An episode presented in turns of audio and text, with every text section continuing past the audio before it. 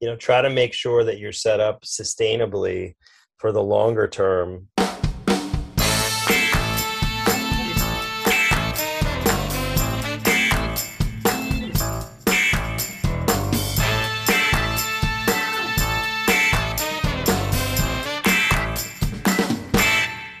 Okay, welcome back to the Marketing Playbook presented by Details Interactive. Here you'll take away three game winning marketing plays every episode to take back to your team. I'm your host, Mark Friedman, and my career has been focused on direct to consumer marketing, direct mail, physical retail, and digital commerce. This is episode number 60, and today's guest is Kyle Widrick. Kyle is the founder and CEO of Win Brands Group, an omni channel retail platform that buys and builds category defining brands. The team at Win is looking for brands that are category leaders and ones where Win can bring their experience to help drive growth and continued profitability. Before we get started, a quick thank you, as always, to Max Brandstetter of the Wild Business Growth Podcast for producing this episode. You can reach him at max at maxpodcasting.com to help bring your podcast to life. Let's open the playbook. Ready, break. Well, hello, everyone. Thank you for joining the Marketing Playbook podcast. Today, I'm joined by Kyle Widrick. Kyle is the founder and CEO of Win Brands Group, an omni-channel retail platform that buys and builds category defining brands. Win's enviable stable of brands includes Homesick, which is scented candles and home fragrance, Qalo, silicone wedding rings and accessories, Gravity, the original weighted blanket, and Love Your Melon, mission driven outerwear. Kyle spent over a decade honing the art of consumer focused venture capital and brand building, raising millions of dollars and building businesses responsible for employing hundreds of people in the process. His background includes working side by side with billionaire, serial entrepreneur, and branding guru J. Christopher Burch, as well as founding multiple best in class investment and marketing operations in the US and abroad. Kyle, welcome to the show. Awesome. Thank you, Mark appreciate uh, you joining me today. And uh, you know, I think that uh, as I mentioned to you, I think your story is is one that's really interesting, and especially for the folks that uh, you know have tended to listen to the show, it's it's kind of interesting. There's this early stage group of of people that listen uh, that ping me over time. I've done a lot of mentoring. Um, they are always interested in, in hearing from folks, you know, like you.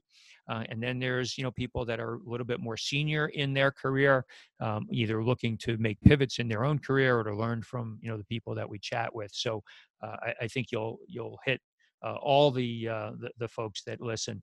I always like to get started. Helps to set the stage for people that are listening. You know, kind of your first story, where you grew up, um, anything in your life that might have uh, foreshadowed what you'd wind up doing in your career. Sure. Thank you, Mark. Appreciate being here. Um, I would say my background is a bit unique, at least relative to folks that I end up spending time with professionally today. Um, I grew up in a very small town in upstate New York, you know, call it 3,000 people. You know, my dad actually was an entrepreneur. You know, to your question, he had a building business. So I got started really early with him. I was working with him when I was 14, 15. Um, I guess I got sick of working for him, so I took on other jobs. You know, I did every job from McDonald's to road construction to the supermarket overnight. You know, I liked making money. I liked having some income myself, even as a, a teen. And I guess that carried forward to to starting businesses. And uh, school, uh, where did you go to school? So I ended up going to Syracuse, which was actually kind of the closest uh, notable university to upstate. And my older brother went to Syracuse. He was an architecture major and kind of led the way. And I followed him to, to Syracuse and did business. And, and you, you obviously went there because you were interested in basketball and you wanted a great college basketball program, right? Let's say, well, the sports didn't hurt. When I when I first showed up, uh, they were still relatively strong in football. So this was uh, Donovan McNabb days. He was actually a senior when I was a freshman, and then my sophomore year to get into to sports for a little bit. That's when uh, Carmelo uh, Anthony was at Syracuse, and they won the championship my sophomore year. So that was a lot of fun. Yeah, well, I'm a Knicks fan. You know, we started uh, before the show. We were talking about the Mets. Uh, I'm a Knicks fan too, and uh, you know, Melo wasn't exactly what we were looking for at the time he became a Knicks uh, Knicks player.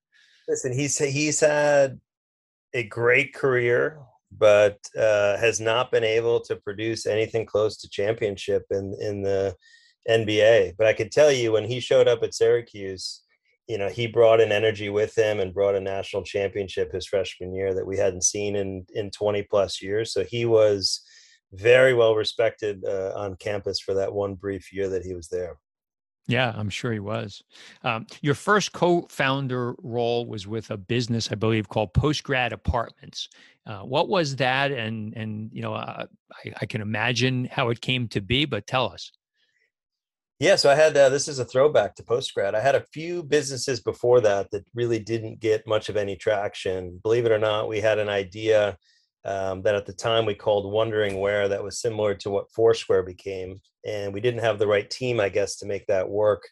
Um, but post grad, we did. We got off the ground. We were generating interest on college campus um, and finding folks who were moving from college to a city and ultimately generating leads and then selling those leads to brokerages within major cities. So, um, you know, we built a good sized business. We were on over 30 college campuses um, generating leads to to five cities, and we sold it actually to a strategic in the space, and that was my first you know positive outcome as as an entrepreneur.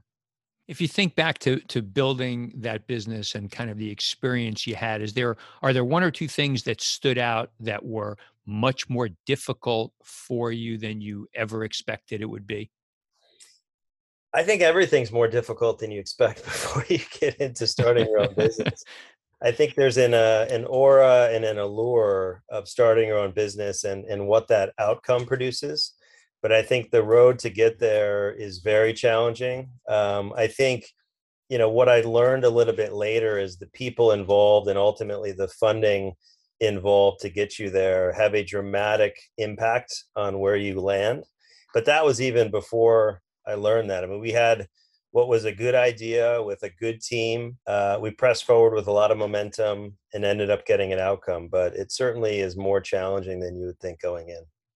Yeah, it, it, the one thing when I when I talk to people, or even they bring it up themselves, uh, especially early stage, they talk about fundraising and and how that is so much. It takes up so much more time than they ever expected, and was much more difficult than they ever expected it to be absolutely it's it's um especially if you're not you know traditionally networked and you have to go and find that network and sell into it you know again i was born into a, a family upstate that did not have any background in finance or fundraising. And i was fortunate actually you know i was able to land at a at a family office a guy by the name of chris burch and worked there for you know what ended up being six and a half years. And that really built up a strong network within the fundraising community. But before that i had very little to any uh, access yeah so let, us talk about uh, burch creative capital um, and for the audience that may not know chris burch is? Chris burch is you know one of the wildest guys you'll ever meet uh, number one. I think anyone that meets him has a similar uh, impression. Um, he's most well known today for being the co-founder of the Tory Burch fashion business. So I met Chris and started working for him when he and Tory were still married and they ended up getting divorced, but they owned that business together.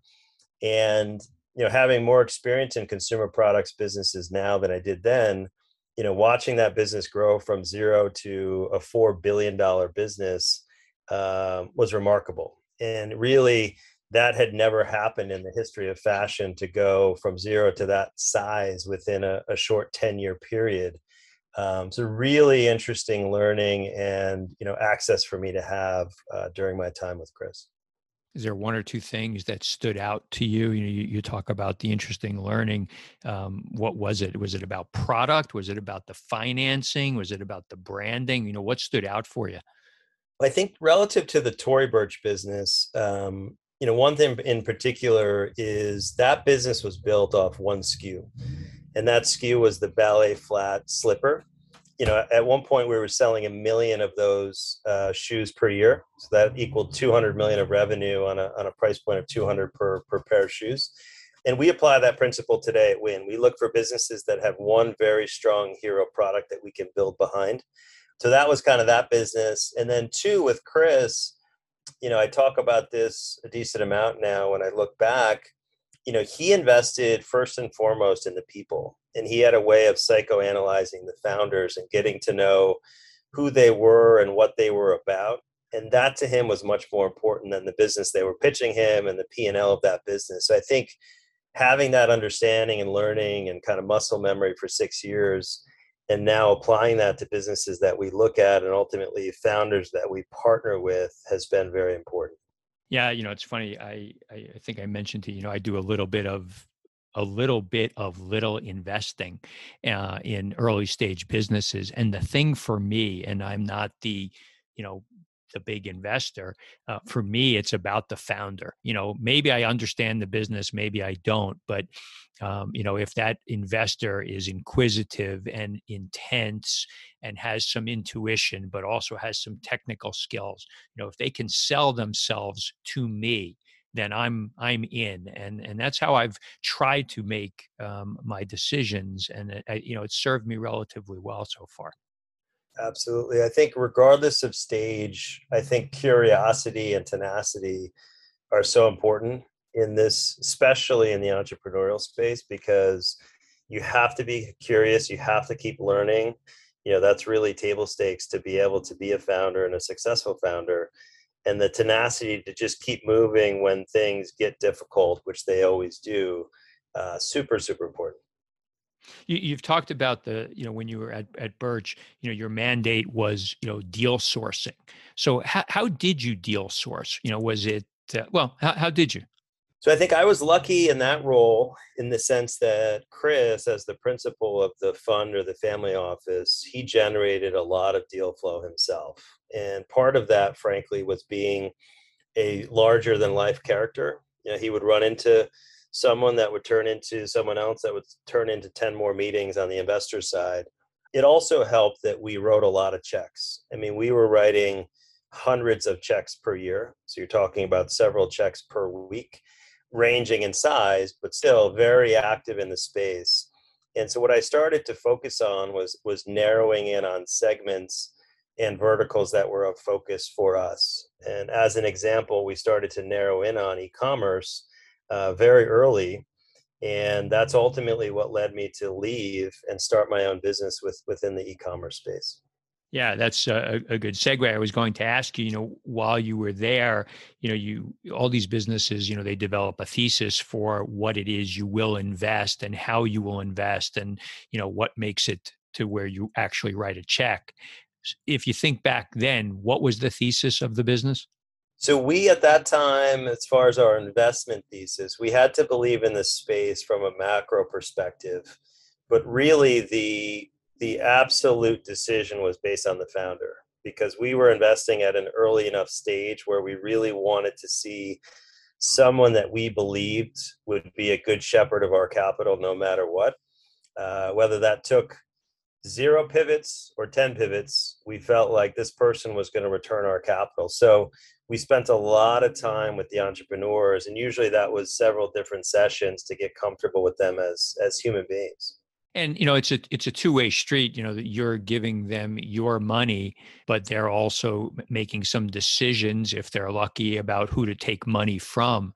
So how did you position you know yourself as the one that they should take the money from yeah we were known to be i would say very active and very vocal about connectivity. So we were fortunate, given our positioning and, and Chris's positioning, to be able to open a lot of doors. And you know, if we had more time, I could go into crazy times and meetings with Kanye West and Lady Gaga, all kinds of kind of celebrity folks that came through the doors at one time or another.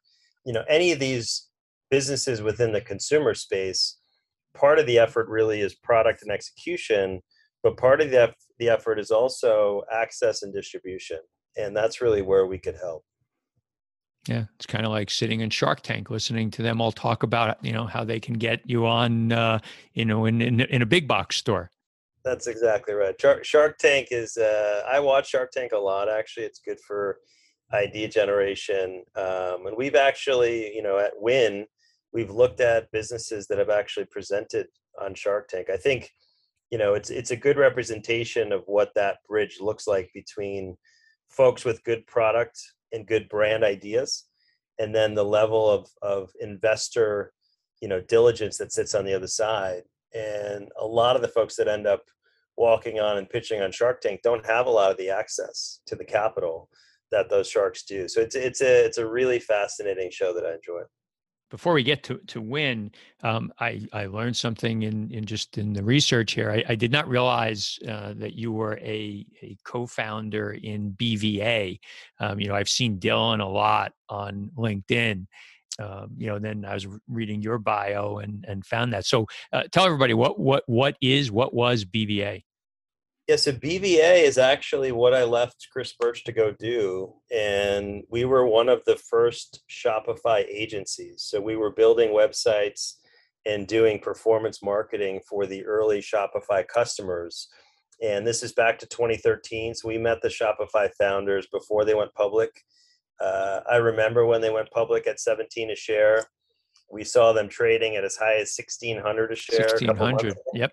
So got to know them, bet on them, you know, in those days, they didn't do their own agency work. So when they got Kylie Jenner excited to launch Kylie Cosmetics on Shopify, they called us and said, Hey guys, please don't screw this up. This is a big account for us. And we would actually build the website with the client and then oftentimes do performance marketing services. So everyone from Kylie Cosmetics to MVMT watches, Mizzen and Main, Boll and Branch, Untuckit, all the way up to P&G and Red Bull you know we were very strong in that space and i think one of the best things that we decided to do was to focus exclusively on shopify.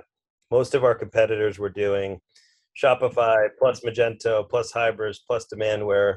We we put up a flag and said we're doing shopify only and we're really going to focus on being the best on this platform the underlying thesis there, which I have to give Dylan credit for, was Shopify showed up to really democratize the e commerce space.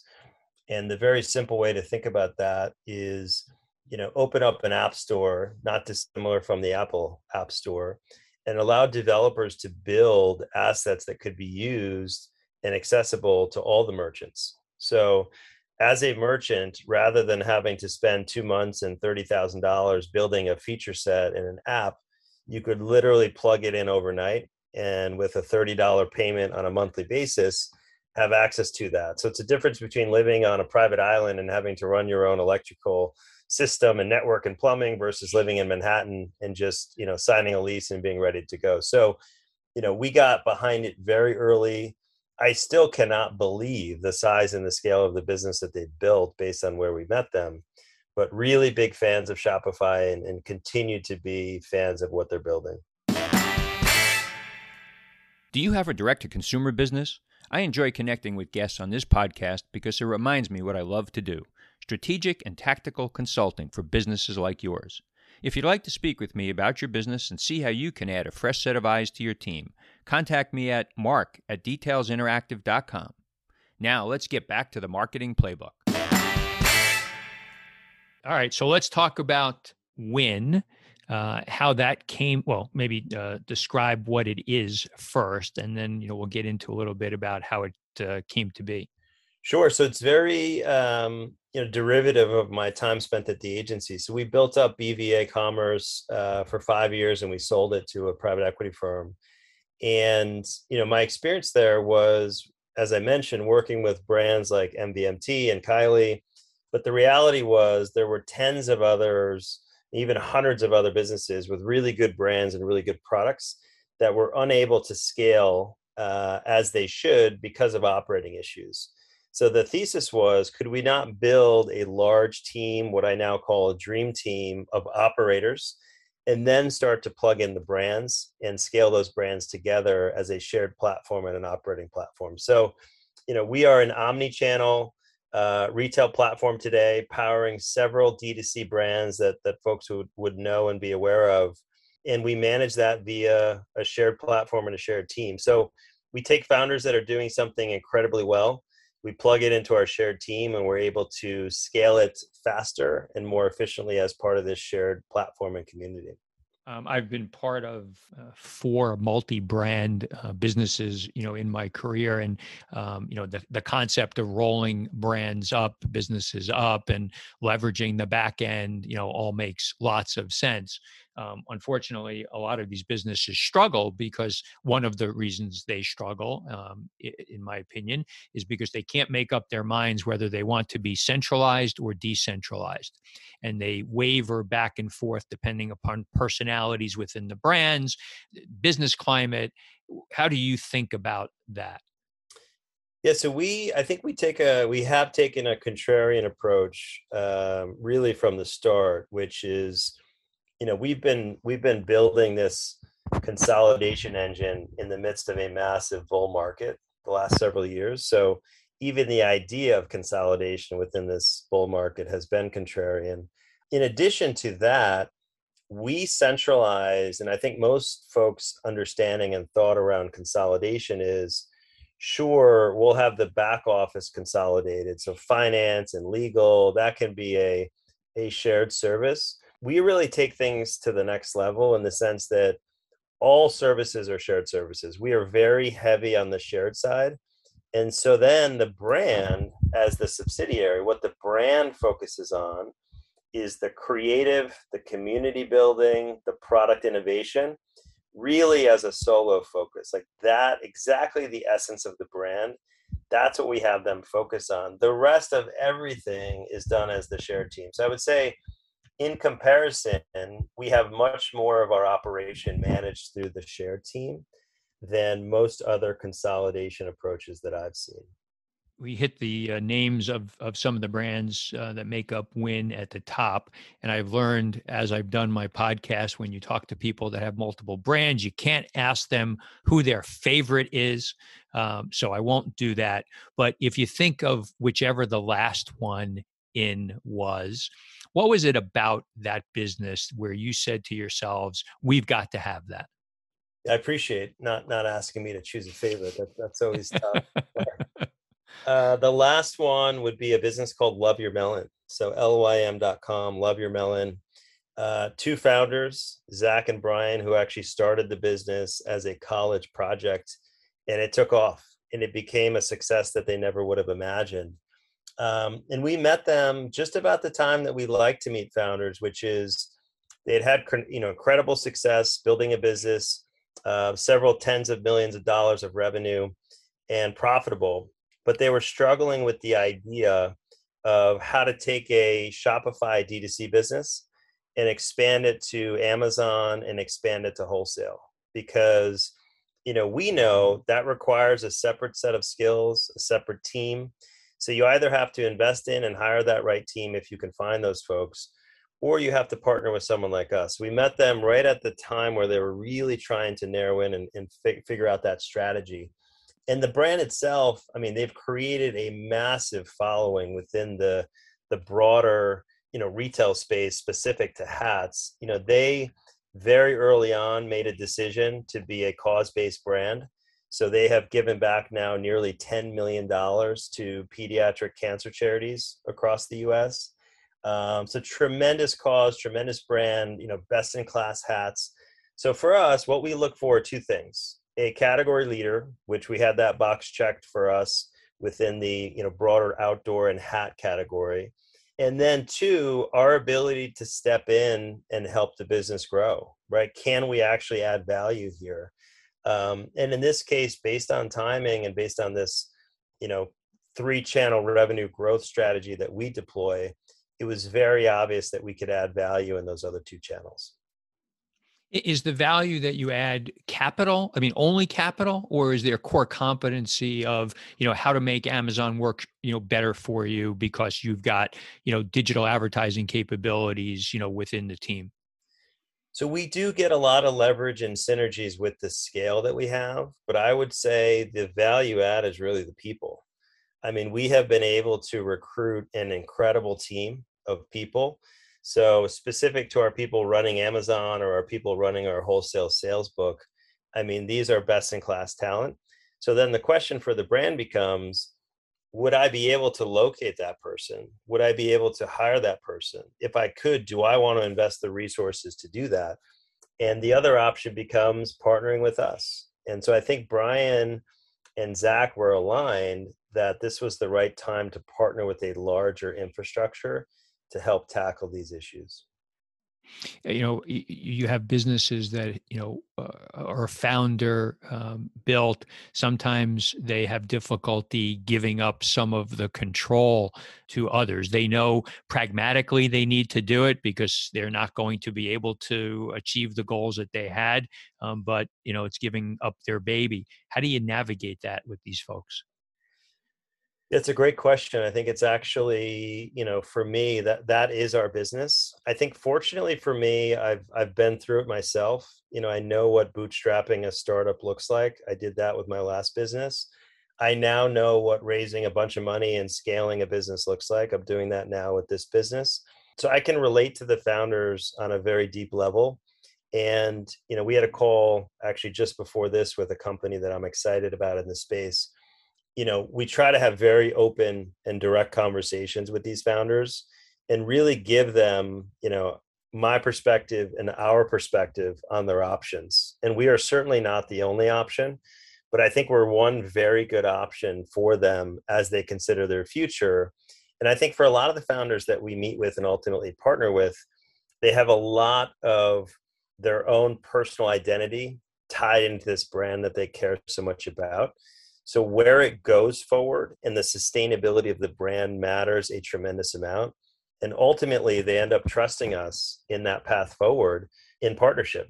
And you know, that's meaningful to us because you know, we've been lumped into conversations with other folks within the broader space, Amazon aggregators, a lot of different things happening. You know, I, I was in a, a, an investor conversation recently where I talked about you know we may be in the same stadium as those companies but we're not playing the same game. You know we are focused on shopify leading businesses that we can continue to grow sustainably for the next 10 years plus um, and that's not going to change. Is it a requirement that they are making money presently for you to take them on? It is. So we we actually only partner with profitable brands. You know we in all cases have been able to grow them you know faster and and and ultimately expand that profitability under partnership with our ownership. But we do need to see that they've been able to make money. You know i've been saying this for 5 years plus but the idea that we're selling products over the internet that you should be making a profit uh, not everyone agrees with me but i think in this space you know to be sustainable to have control of your own destiny you want to be able to do that and certainly that's a focus for us. So when we get involved in doing the diligence on the brands that we end up getting excited about, they've been able to do that. And frankly, a lot of them have been bootstrapped. So they've always had to do that, regardless of whether they wanted to or not. They didn't have a choice you know in, in marketing you know nowadays you know it seems like every month there are changes that happen you know over the last 18 months you know some of it i guess you know um, being contributed to by by COVID, but there's also uh, privacy changes, uh, iOS changes. Um, a lot of these businesses, I imagine, that are smaller bootstrap businesses, were leveraging social, paid social, and organic social to drive their message, and that whole landscape's changed a lot in the last 18 months. How have you been able to help them? you know um, evolve their their marketing skills so really, it comes down to scale, right? So you need a team that's not only able to do Facebook and Instagram, but also do TikTok and Snapchat, and also expand from Shopify to Amazon and expand from Amazon to wholesale. So the challenge and the job being asked of these entrepreneurs is really unrealistic. There's no amount of time in the day where you're going to be able to figure out all these things for yourself so you know for me obviously i'm biased but i think a large percentage of companies that are not let's say allbirds or let's say warby parker and have that kind of size and scale uh, they really should be part of a larger construct where they can plug into these resources you know so they don't have to try to build it on their own is there kind of a playbook you know once they become part of win you know you kind of have this checklist of the 20 things that you want to you know you have a platform you've constructed it now we've done it four times we're doing it a fifth time these are the things we need to conquer? There is so there's an integration checklist that we go through uh, that spans you know the first six months and then even into 12 months and that's exactly you know what you'd expect. It's going through each of the revenue channels from ecom to amazon to wholesale. It goes through the back end kind of systems. You know we we implement systems like netsuite across our companies to make that flow of information and financial information easier and more trackable. Uh, we consolidate business operations into our partner 3pls we look at you know both domestic and international uh, revenue opportunity. So there's a lot of things depending on where the business is at its own maturity level that we then integrate into our let's call it our win master plan. You know, you started I think this business roughly 2017 as Kyle takes a swig of hint water. Uh, hint founder was also a guest on this podcast. Uh, uh, very early on. So you've been at it since 2017. You know, five years now. Uh, for the most part, other than you know the the pandemic uh, year uh, or the immediate year from the pandemic, um, prices have been high. Price, you know, to buy companies. Seemingly, the last three months, multiples have changed. Is, is that true? And and if so, how are you dealing with that? Yeah, I think uh, listen, we we built this, you know, call it efficient operating system and, and consolidation play within a bull market. So, you know, the fact that we've been able to uh, more or less double every year since we started it, you know, is a testament to the fact that I think it's a validation that it that it works and it's necessary in the space. That said, to your question on on pricing, you know, certainly now in June of of 2022 the last three months have been a lot tighter than the 12 and 18 and 24 months before that. There is a lag. I would say conversations that are happening today, uh, the tone has changed a little bit, and mainly because there's less uh, free capital flowing into this broader D2C space. So for those that are not sitting on a ton of cash, they're really trying to figure out, you know, how to build those reserves. And I think you know in some cases that'll still come from outside capital um, as private investment. And in other cases that'll be again joining a larger enterprise. You know there are other folks consolidating in the space uh, besides us. You know we have we end up focusing on larger established branded businesses but there are other folks competitors even within our own space that are looking at smaller businesses as an example to consolidate as well. So i think you know there's a lot of options out there today for entrepreneurs. I think the advice that we end up giving folks is look you know try to make sure that you're set up sustainably for the longer term. And we're looking at that in a two year outlook and making sure that we have runway and access to capital to manage the business for that two year period in case things end up getting a bit more compressed over the next 12 18 months Got it. Good stuff. Great story. Really uh, interesting uh, uh, background, and you know I love what you're doing uh, with with Win. So uh, thank you. So we get to the end of the show here. Um, we do a two minute drill, uh, seven questions, one or two word answers. I always say nobody ever gives me one or two word answers, but um, I always say that, and then the guest is the guest. I let them say whatever they like. You ready? Sure. All right. A brand that you admire or that inspires you. I'm going to go back to history on that. I'm going to go back to uh, to Tory Burch. I think incredible growth story, incredible business that I was able to have a front row view. Favorite app on your phone? I'm going to go with Calm. I use a, a daily meditation on Calm. That's fantastic. Okay, I might have to hit you up and find out which one that is. But every time I I do uh, meditation, I can't wait for it to be over. the last website other than Amazon that you shopped from? Easy, homesick.com. Something that you're not good at, but that you wish that you were. I'm terrible at planning. I'm more of a go with the flow kind of high level person. So fortunately, my wife is is great at planning, and she helps me stay alive. The yin and the yang. charitable organization that you're passionate about? I mean, because it's fresh in mind, and we've we've really leaned into this. The the the work that Love Your Melon has done on pediatric cancer, and this is across hospitals and charities, uh, has been remarkable. So that that's been a focus for me. That's great. If you had one superpower, what would it be? So I think this is a combo of how I was raised and then working with with Chris Burch for a long time. But ultimately, I would say my superpower is tenacity. Just finding a way, no matter what that path is, to get it done. And the last one is, you know, other than your family, what's your most prized possession? So we have a small um, lake cottage up in the Adirondacks where I was raised. And going up there for a couple weeks in the summer, which we plan to do every August, is such a gift. So I think just having access to that special place and that little cabin is is my most non-family prized possession. I was going to say my dog Gibson, but I'm gonna I'm gonna lump him in with family. Family, yeah. Everybody puts their dog in with their family. I, I get that. Uh, Kyle, where can people reach out to you on social media if they would like to? So social media, uh, as far as handle at Kyle Widrick, K Y L E W I D R I C K. Um, I love chatting with founders. So if there's any founders out there that want to chat about their business, it is Kyle at winbg.com as far as my email.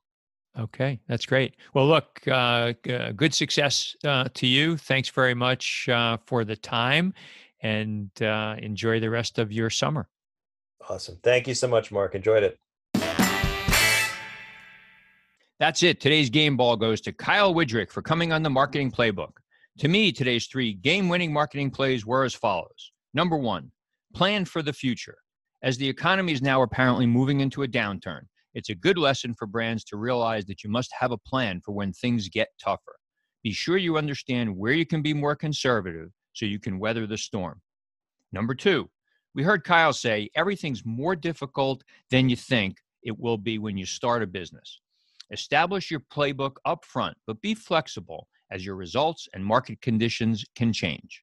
And number three, invest in people.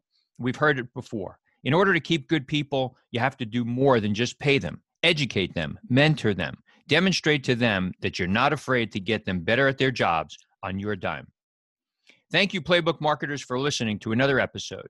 If you want to check out more pages of the Marketing Playbook, make sure to subscribe on your favorite podcast spot and leave us a five star review on Apple Podcasts. You can also follow us on Twitter at Details Interact and learn more at detailsinteractive.com.